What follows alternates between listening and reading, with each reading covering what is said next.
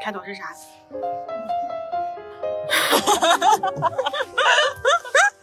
有点紧张，嗯赶快打个招呼。嗨，大家，新年好，新年好，新年好，我是莉莉子。丽丽。 我是十一，我是十一。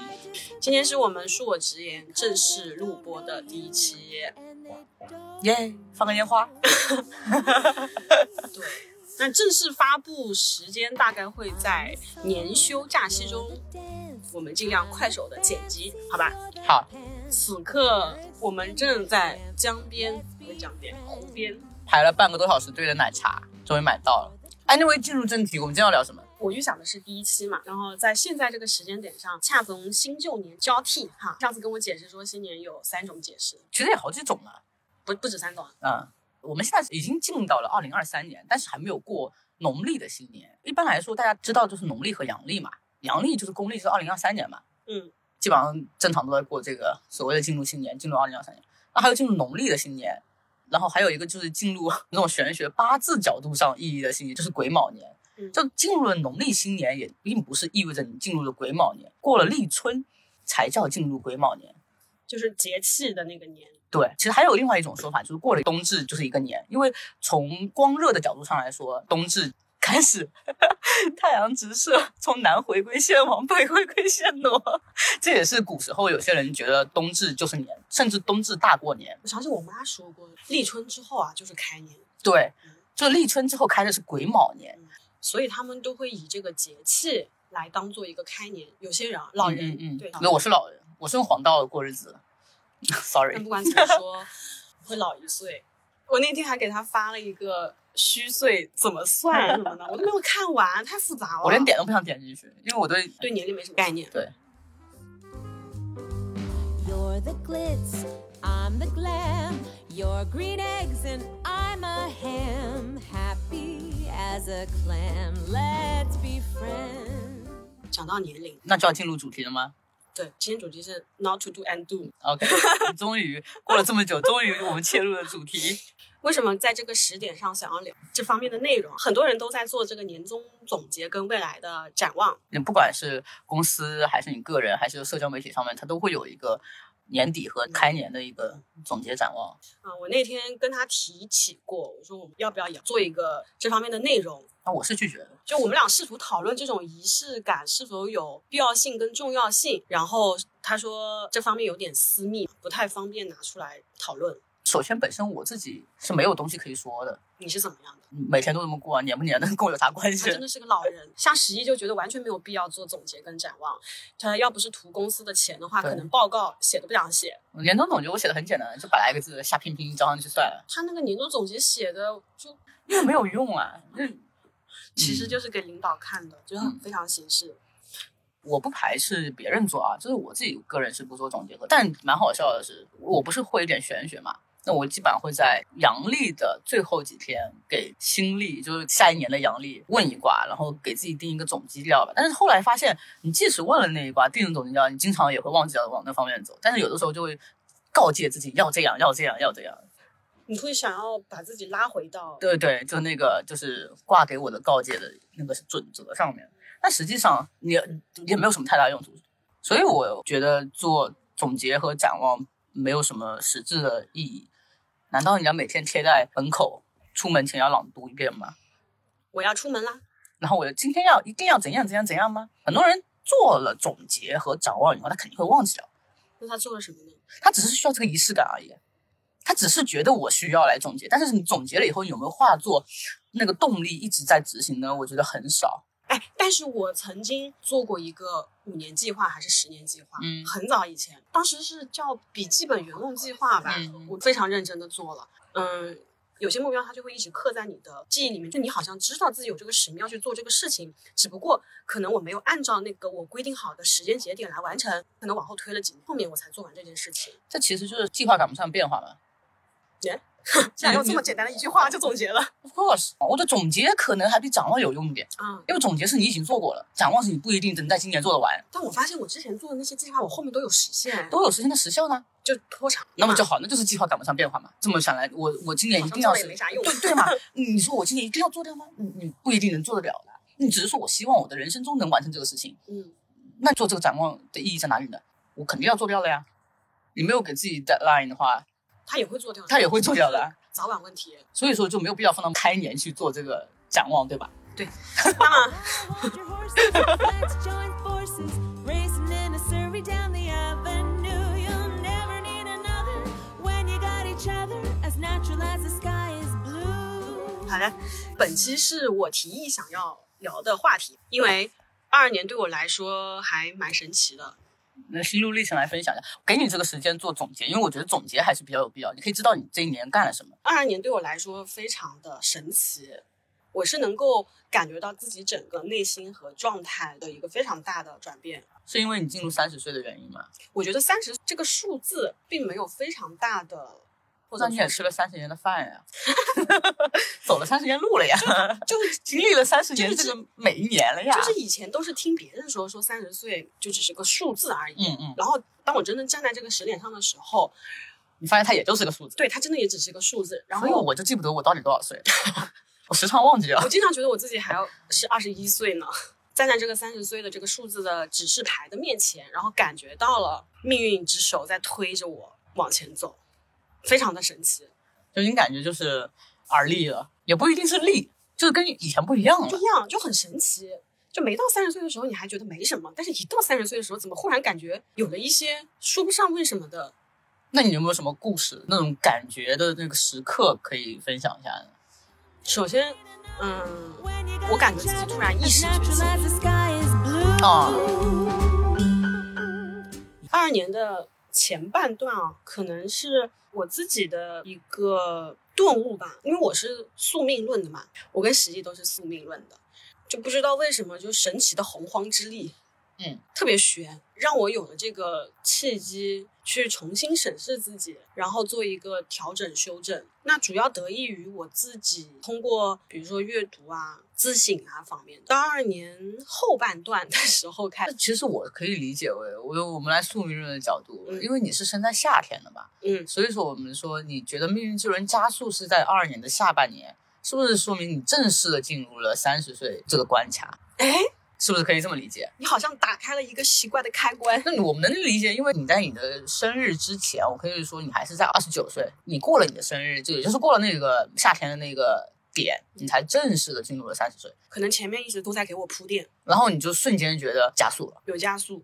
然后到了二二年的下半年，这个加速的外力啊， 这个加速大家都笑了的外力太神奇了，就那我要说，就是得益于朋友之间的谈话。我跟栗子已经认识三四年了吧得有，我们是同事，但是我们之间就一直就属于不温不火的状态。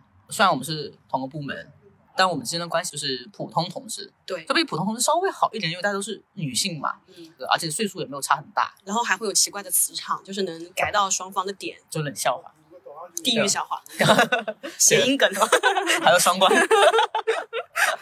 OK OK，我们就是真正能敞开心扉的去聊的话，就归功于某一次的喝酒，我们很少一起约饭，基本没有晚上下班以后出去约，就是没，有私底下单独的就那一次，因为有一些故事嘛，然后就特别想说，可能就是酒精的加持之下打开了那个话匣，然后就一发不可收拾，对。回不去了。然后突然发现他是一个，可能是我们双方都是一个比较好的一个倾听的，嗯，朋友、小伙伴，也是一个比较能说的人吧，大家都很真实，真诚。从那一次开始吧，就我们之间就慢慢的进入了更多维度的聊天了，有段时间我们连着加班，被迫了加了两个星期嘛，半个月然后每天见面，浓朝九晚五浓度太高甚至还了，要到晚上九十点钟，浓度太高浓了，度着实，热恋期也不过如此吧。我肯定没有热恋的，就是我们两个也是这样子，由于一个神秘的开关打开了，然后让我们两个更加亲近 了，亲近这个词怎么说这么暧昧呢 ？Sorry 更。加更加的亲密了。 OK，然后就觉得成为了特别好的朋友吧。就可以说，我觉得栗子应该是在这个阶段，我周边就是能见到活人的啊，能见到活人的最好的朋友应该是好荣幸，我都能去他家了。啊，对对对， 我那些不是活人的还没来过，网络上来的。 OK，所以说你的总结完了吗？你就是前期的铺垫，然后三十岁以后，咱们的聊天正式的打开你的命运之轮，是吗？就像我今天晚上跟你说，我说你的命运之轮前期正在上游， 命运之轮在上游，就是他可能有了一些暗示，或者是告诉你快要发生了，在准备阶段，在筹备阶段。所以所以说，那你觉得你二二年的总结就是为你打开新世界做好了万全的准备？嗯总结的好好啊，哇，Of course，我可是文字工作者好吗？ Why hold our horses? Let's join forces. Racing in Surrey. 那么回到今天想要讲 not to do and do 上来，not to do 其实也不能说是 not to do，就不要做什么，我觉得是少一点做什么。 那我可以理解为这不是你的新年展望，只是你对你下半辈子命运之轮开启以后的展望，对吗？对，OK，啊所以谈不上是黏不黏的，对我也不想谈年不年，今年你你很多事情肯定做不了的，我真的说，不要对自己压力这么大。而且很多时候是一个长线的事情。嗯，就我觉得现在的人可能是因为看到了太多人的成功，并且在很年少的时候成功，他们觉得他们也可以。成功学看多啊，了，对对啊，这机场我就学看多了嘛。实际上，我是觉得你们不要太给自己压力，就世上无难事，只要肯放弃，因为放弃的就不是你的，你追求的那个东西，只要能被放下，那就不是你的。那我们回到本期的话题上来，我三十岁以后的人生，我希望自己可以少一点强迫症和完整性。那些莫须有不重要的仪式感，你怎么看这个？你知道我的强迫症，我无法形容你的强迫症到特别具体，但是就觉得你那些是什么东西啊，都没有必要存在的。就好像这这句话写了，就一定要每个字都读出来，不用这样子了。你只要表述它大概的意思就，是不是？对，你你就你就这种强迫症嘛，我会有这种强迫症，但它就是不必要的。而且我会在逐字逐句的修改的了。 就是关于这一点，是因为有一天我看到一个博主说，不是整点也可以做事情，然后没有大块的完整时间也是可以看书的嗯。然后我是一下子就对照了，因为我不是经常会跟你说，等一下，我要到二十五分的时候我们再出门。嗯，对对对，一直现在还行，以前就有一点追求前期的准备一定要到位。但是准备到一定程度之后，这个事情发现不想做了。对，但是其实我说最重要的不是前期的准备到位，而是你要让人家看到你的进步才是最重要的，就是过程是重要的。这个过程中你会得到很多更重要的东西。举手，我要说，你说，你说，就我有时候会有强迫症，执念于这个事情的完整性。嗯，然后也会想要追求时间跟效率，好像是要给自己啊，或者是给别人一些交代。嗯，就拿我有一个进行当中的学习任务，写论文嘛。嗯，之前疫情就是我们的论文阶段是停滞后了一年，学校本来是允许提前答辩的，就是意味着可以早一点毕业。哦，我想起来了，原国庆那一阵子是吧？对，啊、疯狂在赶论文。啊然后之前他约我出去的时候，说你要写论文什么的，你要赶着那个时间交。啊、很努力的在赶了，因为我文书这块是真的不太行，嗯挺崩溃的。因为我本科毕业是做大设计的，就根本没有经历过这种纯理论的嗯，论文，嗯含义是有的，我就是一个文字工作者。经常写报告的，对写会议记录的，对写策划案的，对，官方的、非官方的都可以。策划案可以找我们做。反正我就跟栗子说，我说，哎，我说你你你发给我，我帮你改吧。我受不了他了就。他给我纠正语句语病， 对对对对，落在文字上我还是可以的。因为我们当时那个嗯、导师是学院的副院长，很忙。我之前有个同学就约老师要约八次才约上，慌了，就太慌了，我因为能感觉，我想到了那个场景。因为没有办法控制住时间，你只是想要提前毕业，那我后来问你，提前毕业能怎么样？ 不能怎么样。对啊，所以当时我真的很认真的赶出论文发给老师之后，老师并不建议我提前答辩。第一个是说有其他同学比我更加的迫切，然后需要有更多的时间指导。然后第二个是他根本没有时间看我的论文，也意味着我打磨的时间不足嘛，我来不及改的，因嗯，为后面还会要查重啊这个那的很多事情。所以他确认过我真的不是着急要毕业证的时候，告诉我你先放一放，不要再赶了，可以再精细一点。所以我的完整性是在于，我一直把这个提前毕业这个时间当做我的死线，然后但其实那个时间是你自己强迫给你自己的。对，就像你说啊，我在 PUA 自己。对啊，但是你知道，我为了提前，然后我的整个积极性已经提到了满格了，简直就是上头，你知道吗？我就觉得哦不行，我一定要就是那种熬大夜我都可以搞出来的那种，后来我就实在看不下去了，我说你要不放一放，有必要吗？就跟我老师说的一样嘛。但是那个时候，我为了追求那个所谓的完整性，就灵了灵了，告诉我说不可以，不行，那就信了你有就来点劲，啊有点像泄了气的脾气，我觉得为什么不可以？我就想冲，然后就会自我怀疑的。我还求助十亿，跟他说我就松弛不下来了。你能不能放弃，其实你心里是清楚的。有些东西你能做就是能做，不要去追求那些不必要的能做。松弛一点吧。嗯，虽然瘦一说点虽然说这个二二年的时候，松弛感这个词经常被提起，为怎啥么看松弛感？我这样， 就就我这样啊，平静如水。虽然也会有波动啊、起伏啊，但是石头扔下去以后，过一会儿就湖面就平了嘛。人是不可能没有着急这种不好的情绪的，那肯定有的。你要很快的转变啊，急了也没有用了。那急的时候，你要知道这个事情值不值得你急，急了对你有什么用？人生没有那么多有效率的。就像你说你三十，我假设你能活到六十，你还要再活三十年呢。你那么早的把这些体会体会掉，后面干嘛？跟对吧平衡有关系。就是对，而且松弛感都是别人加给你的。有一堆五六十岁的人跟你说松弛感，一个二三十岁的人听五六十岁的人跟你说松弛感，你们完全不在一个 level 上面的。所以说，我觉得松弛感就是过好自己的人生，知道哪些是你自己能做的、应该做的，而且追求这个事情本来就无法让人松弛，追求也是别人加给你的追求啊。你自己有什么追求？自己对自己 PUA。那对啊，就是 PUA 你啊。那你自己怎么能 PUA 你自己？就是别人告诉你应该这么做的嘛。外界听来的这些乱七八糟东西加到你身上，我觉得我应该这么去做，但实际上没有什么东西是应该的。哎呀，回到了我们的播客的核心，恕我直言 It's so ，OK，我们来了，你说你下一个，你下一个你觉得你少一点什么？第二点我觉得是少一点共情的悲悯时刻，我太容易共情了。我我我想让你举例子，我只是想让你阐述对你来说印象最深刻的那个你觉得没有必要的共情的悲悯。疫情期间，嗯嗯之前上海疫情嘛，然后呃被封了很久，因为我对上海这个城市是有感情的。我嗯之前在上海工作了四年，有很多上海的朋友。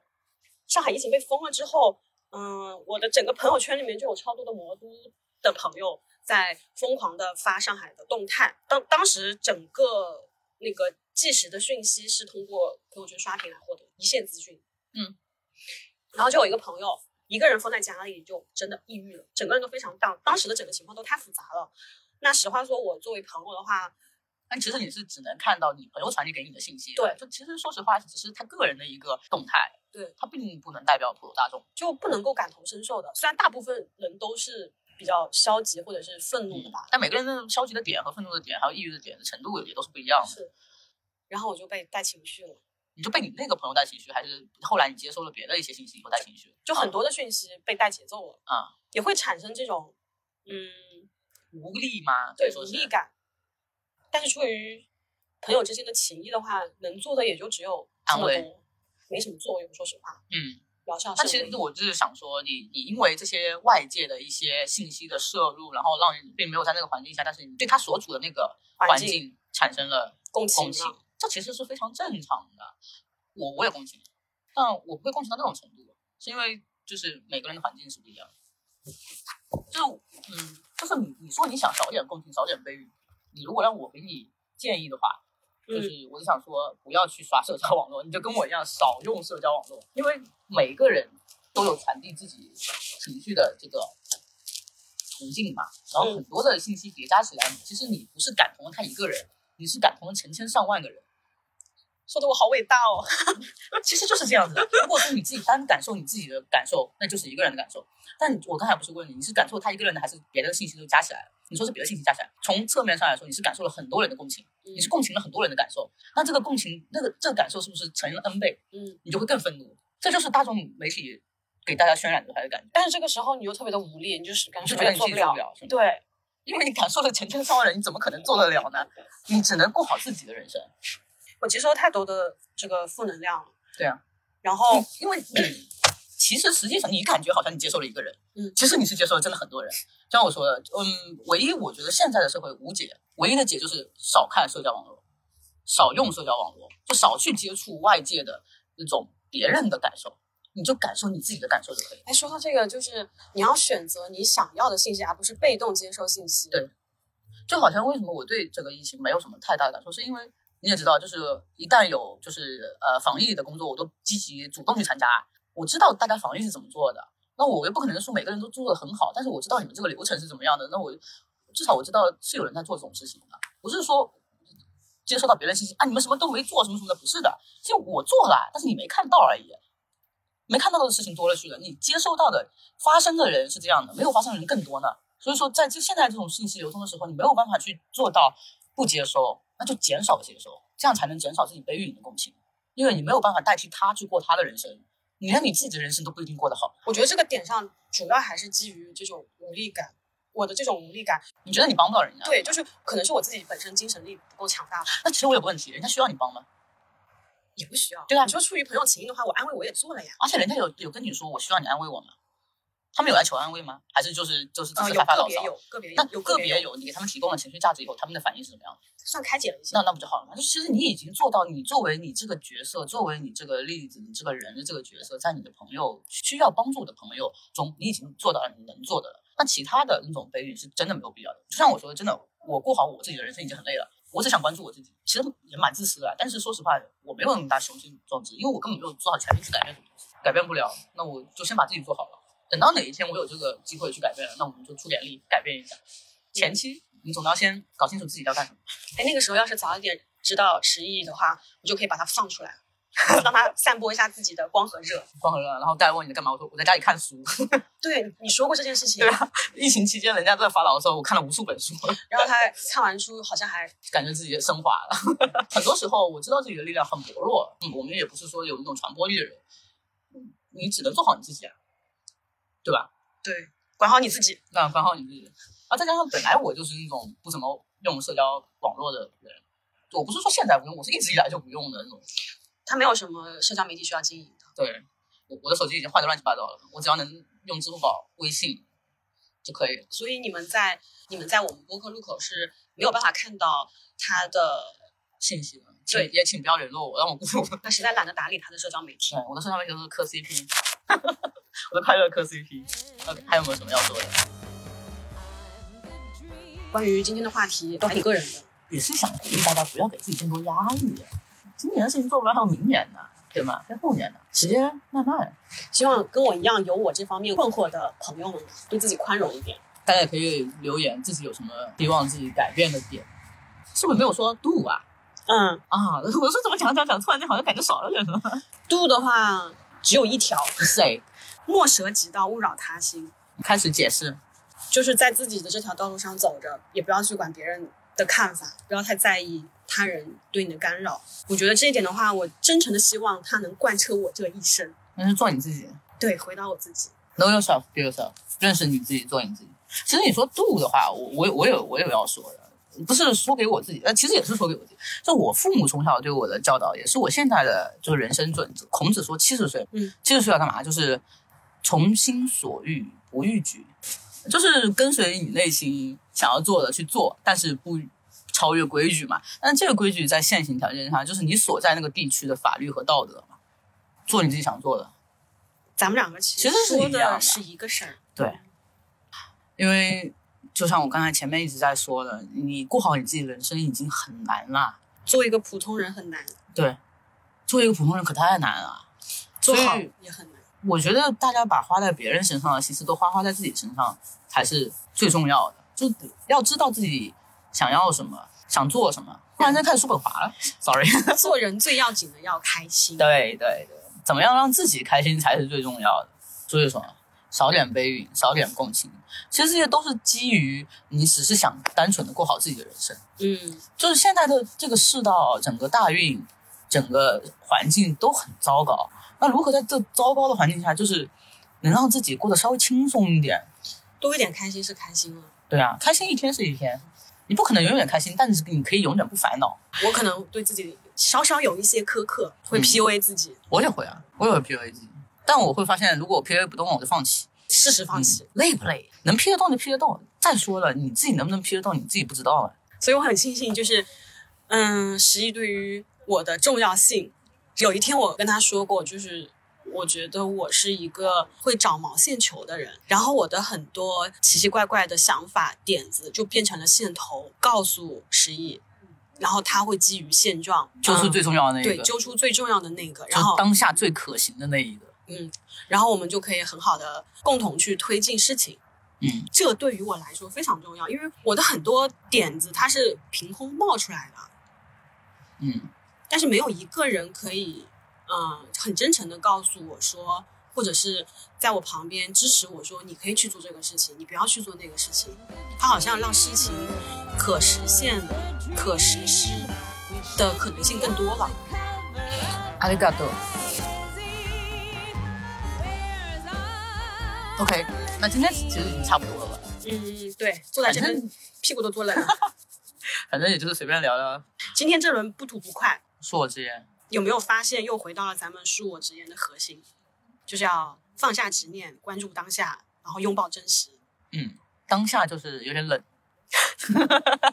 今天当下有点冷。如果感兴趣的话，大家可以听听我们前一期，我们有一个讲在前面，啊，那是我们是呃写的稿子，然后照着稿子读的，就有点像读课文，就超级像读课文，我我有点很不习惯，我还读了好几遍才给它录的比较顺利。但是就是想要告诉大家，我们这档子节目是怎么一个定位，这其实就是什么？他们传统嘛，也没有吧，有些人也没有做这个东西，可能专业的播客人他们都不做这些东西。现在这个播客的数量跟种类都挺多的，也有很多他们专业强啊，然后大佬、对，然后我们两个就只是芸芸众生中的小白，小透明，就就真的只是在真心的表达而已。就是我觉得我们做这个节目的最最开始的原因，就是只是想把我们平常聊天的内容给录下来。就是记录而已。就刚才我俩徒步的时候，已经聊了两个多小时了。 就是如果说剪出来又是一期，嗯，那如果有朋友不喜欢的话，就是希望可以小声轻喷或者是唠叨。可以离开，要放下哦。你们不喜欢就可以放下，不要强迫自己听完。点题了，是吧？放下执念，拥抱现在。所以我们设置了一个固定的环节，就是结尾要分享一个啥。你想分享什么？我想分享最近喝到这个好喝的奶茶，茶。 那我要分享今天的这个泡芙，是我们一直很喜欢的那个杭州的杭儿酥的泡芙，真的爱。然后大家买之前可以去大众点评买个券啊。我想给大家分享这个一个叫做百分茶的奶茶店，然后有一款新品招牌叫竹生空野，它得到了十亿的认证，好喝，好喝真的好喝。我觉得冷的热的都好喝。差不多了吧？ OK，我们我们要感谢栗子即将在新春 放假给剪这个剪这一段播客，节后对节节后就会上线。第一期，嗯，我觉得有有你这种小伙伴太好了，因为我我首先我就是什么技术也不会， 什么科技都不会， 这个软件我也是现学的。所以真的是对，然后我们经常是走在路上啊就开始录了，也不太啊管环境，就我们就不局限于呃空间、时间这样子，可能随时对就发生了。还有可能就是好几段拼起来，嗯你可能会听到很奇怪的转场。我尽 量，我尽量在同一个就是维度，嗯，就我们希望大家看到是我们的进步而已，不是说一上来就要求我们一定要做到某个高度。刚才说了，大家都小白嘛，你看我们栗子刚学的这个软件，还在练怎么剪这个音频，所以我觉得呃人生最主要在于学习嘛，和在于进步。也是图个开心。除了开心，大家听得开心，听得不开心可以关掉。感谢各位大佬聆听，就最后祝大家新年快乐！